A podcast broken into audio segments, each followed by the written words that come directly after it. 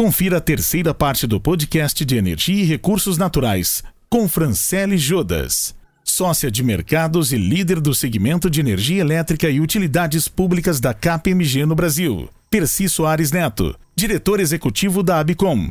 E Maurício Endo, sócio líder de governo e infraestrutura da KPMG no Brasil e na América Latina.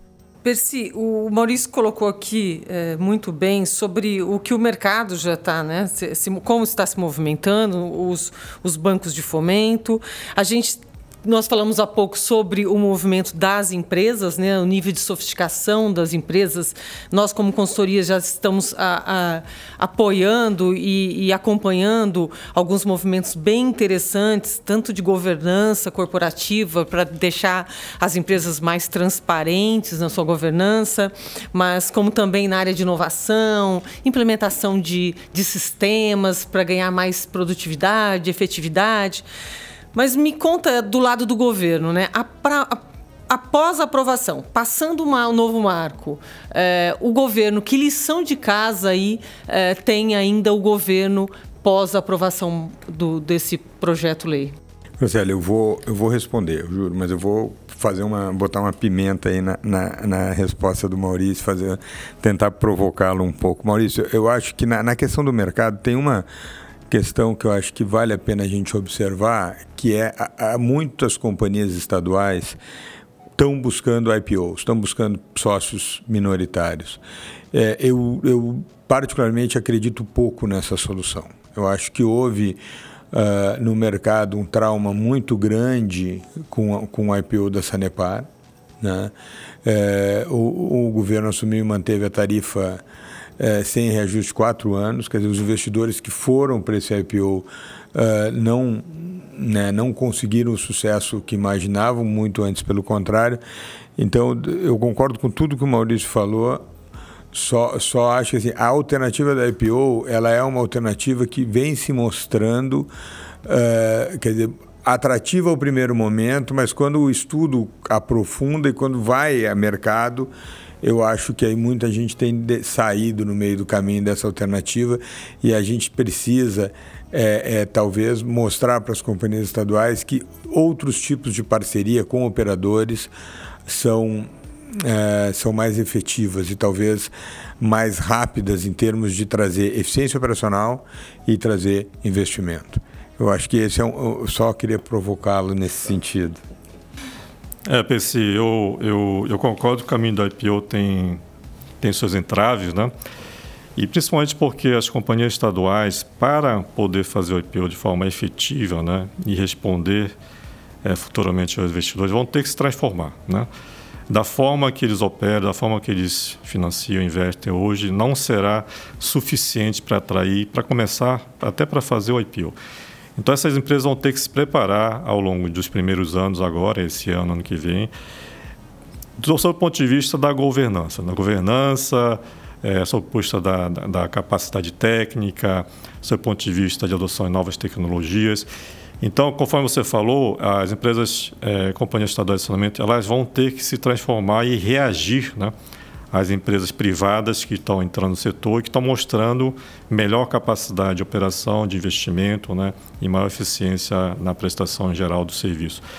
Então, é, é um pouco desse movimento, é uma reação, essa necessidade, né, essa vontade de fazer o IPO, é uma reação das companhias estaduais para tentar se fortalecer. Só que elas vão perceber muito rapidamente que realmente não é só uma questão de fazer um processo, abrir que vai chover dinheiro né, no, no IPO. Até porque eles vão Você... competir né, pelo, pelo, pelo, pelo recurso. Vão, então eles é vão ter que recurso. demonstrar né, para os investidores que eles são capazes de competir nesse mercado que vai se abrir e para isso realmente vão ter que fazer uma transformação, principalmente do seu ponto de vista da governança, da gestão técnica, operacional e financeira é, dos seus negócios. Legal, ótimo. É, eu, o, ponto de. Eu queria agora, Percy, trazer o ponto para a discussão sobre a ótica do governo. Né? Nós acabamos de falar aqui sobre é, o, a lição de casa dos players, nós falamos é, do, do, de a, o movimento de mercado, expectativa de mercado, mas do, sobre o ponto de vista de governo, né? depois de aprovado o novo marco regulatório, quais são as lições de casa do governo para que isso tudo realmente é, é, se efetive, né? Todos esses investimentos eles aconteçam e a gente consiga sair dessa inércia. Essa pergunta é fundamental. A gente sabe no Brasil que aprovar uma lei não resolve. Uma lei é um papel lá, tá lá, mas nós precisamos fazer com que ela aconteça no país, fazer com que ela toque na vida do cidadão. Então, eu acho que, é, voltando aos pilares que eu falei antes do Marco, eu acho que nós temos um desafio fundamental que é a criação de competências dentro da Agência Nacional de Águas para os novos papéis que ela vai assumir.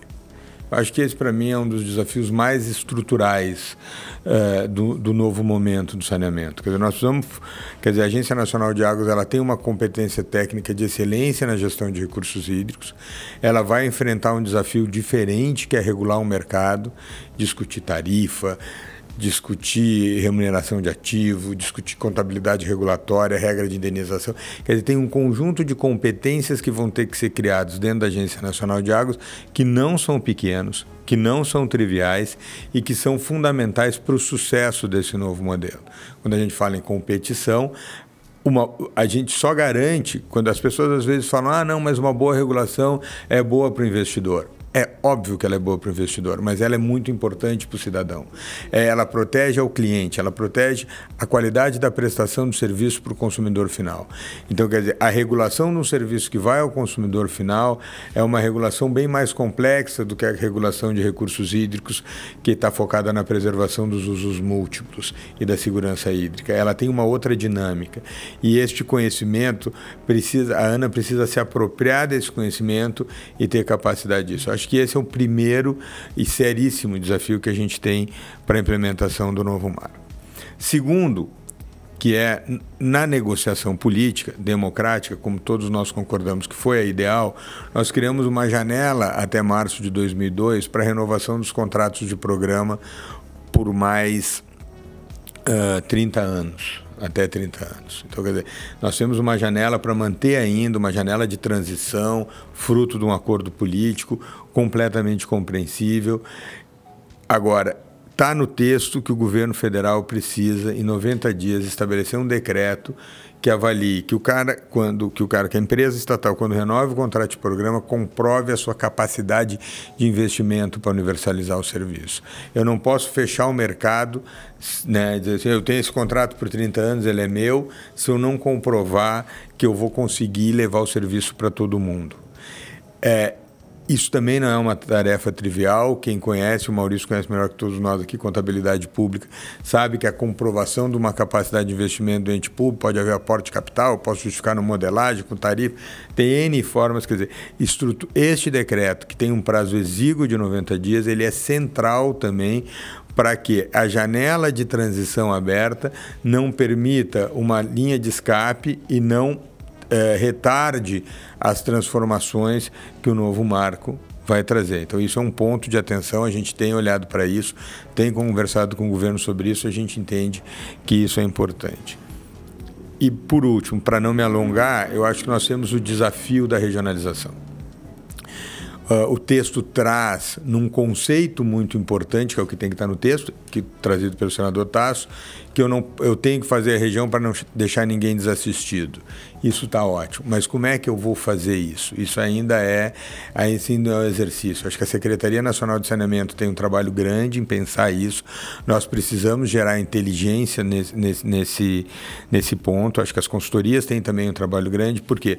Porque, no nosso entendimento, uma região ela só pode ser, se transformar numa região ou num bloco de prestação de serviço se ela apresentar viabilidade econômico-financeira. Dizer, não adianta eu agregar um grupo de municípios e não fazer uma modelagem, não, não dizer, olha, este grupo trará um bom operador. Trará um operador com capacidade de investimento, com capacidade operacional. Como é que vai se fazer isso? É, é um desafio importante. O conceito, tá, no nosso entender, está muito bem posto. É, a não haver forma, então a regionalização ela pode ser um consórcio de municípios, ela pode ser feita por meio de gestão associada, ela pode ser feita por meio dos dispositivos constitucionais de região metropolitana, aglomeração urbana, microrregião. Então, de novo, eu acho que o texto acerta em não fechar numa forma única. Um país continental como o Brasil não pode ter uma forma única, mas o princípio de que a região é para não deixar ninguém de fora e no princípio que a região tem que ter viabilidade para ter um operador, nós vamos Aí tem um, um, como eu diria de uma linguagem mais coloquial, um barro para amassar. E nós vamos ter que nos debruçar sobre isso e não adianta todo mundo ficar esperando, ah, o governo vai ter que fazer. Eu acho que tem que haver um esforço coletivo para que a gente crie as formas. Eu acho que, volto a dizer, é, e não é porque eu estou na casa da KPMG, mas a consultoria tem um trabalho importante em função das suas experiências, da sua visão internacional, de trazer boas ideias para o governo, porque esse, é, é, esses três pontos, no, no, nosso entender, são pontos fundamentais e estratégicos para o sucesso do novo modelo. Ótimo, perfeito. Bom, senhores, já estamos caminhando aí para o final. É, eu gostaria de solicitar. Eu acho que foi um debate muito interessante. Acho que nós cobrimos muita coisa. Obviamente poderíamos ficar aqui o dia todo, mas eu gostaria de solicitar aí as considerações finais. Alguma mensagem que não foi passada, Maurício, que você quer concluir? É, eu, Francelo, eu gostaria de, de finalizar falando o seguinte. É, nós estamos deparados numa situação em que a gente tem uma escolha, né? É, de permanecer com o mesmo modelo, que investe 12,5 bilhões de reais por ano e atingir a universalização somente em 2055, ou mudar o nosso marco regulatório para criar maior competição e fazer com que o setor público privado trabalhem em conjunto para atingirmos a universalização em 2033. Então, eu acho que o caminho é, está traçado e, e só a só esperamos que realmente a nova regulação seja aprovada ainda esse ano, se possível no primeiro semestre, para que tudo isso que a gente falou possa acontecer. Eu acho que é, todos os astros estão alinhados, existe um, um, uma, um projeto de lei bastante debatido, existe já é, interesse na iniciativa privada em investir. Se a gente fizer um comparativo com o setor elétrico, por exemplo, o setor elétrico já investe 80% do investimento são privados no setor elétrico, a média anual de 80%, mesmo com o serviço já universalizado. Ao contrário, saneamento, nós investimos 20% com recursos privados. Eu acho que com essa abertura de mercado, a gente pode muito bem passar a investir mais de 50% com recursos privados e, quem sabe, chegar a um nível semelhante ao setor elétrico. Então, este, este é, essa é a oportunidade, a gente trazer o setor privado para trabalhar em conjunto com o setor público e atingir a universalização no prazo de 2033. Perfeito. Percy, considerações finais, por eu, favor. Eu, eu, eu, vou resgatar esse ponto que o Maurício falou, que assim, é, é, se a gente olhar o investimento no setor elétrico e telecomunicações, o Maurício comentou muito bem que são setores que já estão universalizados, nós estamos investindo para ganho de eficiência e, na, e a margem do crescimento. Nós temos, o saneamento é o setor esquecido da infraestrutura se esqueceu. Tem um colega nosso, o senador Roberto Muniz, que diz que é a fronteira do capitalismo. Né? Quer dizer, é, é, nós desenvolvemos todas as áreas e nós temos um problema assim, de, de, salubridade na casa das pessoas. Né? Como se diz, é básico. Então, é, eu acho que nós temos um bom momento para o setor. Eu acho que nos últimos dois anos nós chegamos a um a um amadurecimento na sociedade da discussão do saneamento. Isso é o resultado da, da, da, de, de, esforços de um, uma ampla gama de atores. É, esse debate permeou a sociedade, está nos grandes veículos de imprensa. A gente lê todo dia nos jornais de grande circulação uma matéria, um ponto, uma nota sobre saneamento.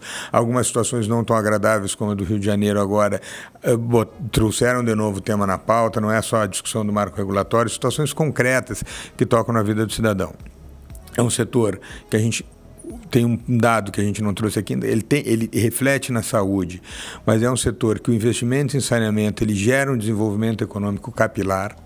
Eu não desloco mão de obra para abrir vala. Se eu vou fazer saneamento no interior, eu vou gerar emprego lá durante a minha fase de investimento bastante. Tem muita construção civil. Ele ativa cadeias produtivas como de máquina e equipamento, própria construção civil, indústria química. A CNI, a Confederação Nacional da Indústria, tem um estudo que investimento de um real em saneamento gera 2,7 nas cadeias produtivas. Então, vamos lá, ele é um setor que o investimento ele melhora a condição de saúde, ele melhora a condição ambiental, principal problema, principal problema de poluição ambiental das águas é falta de saneamento, é esgoto não tratado sendo despejado nos rios e mananciais e propicia alavancagem de cadeias produtivas de intensidade de mão de obra. Então, quer dizer, é um jogo de ganha-ganha. Nós não podemos deixar que a, a, alguns grupos que estão em zona de conforto nos impeçam de fazer esse avanço. Acho que nós amadurecemos na discussão política e acho que a gente está pronto uh, para dar um novo passo. Agora, aquele negócio, a aprovação do projeto de lei é um primeiro passo. E isso tem que ser implementado e a gente precisa, né, no, que nem diz, no D mais um do projeto de lei tem muito trabalho para fazer. Ótimo. É, é, importante isso, né? É, é um setor que melhora a condição social do cidadão e também traz o desenvolvimento econômico. Acho que é um, um ponto é, crucial aí para a gente fechar o nosso, o nosso podcast. Senhores, é, Gostaria de agradecer imensamente pela presença, foi um prazer enorme.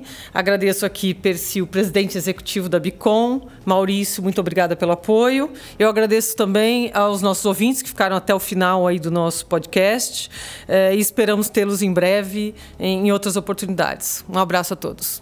Obrigado, Franciele. Obrigado, Franciele. Você ouviu o podcast de Energia e Recursos Naturais do app KPMG Brasil, com Franciele Judas. Percy Soares Neto e Maurício Endo. Ser especialista transforma negócios.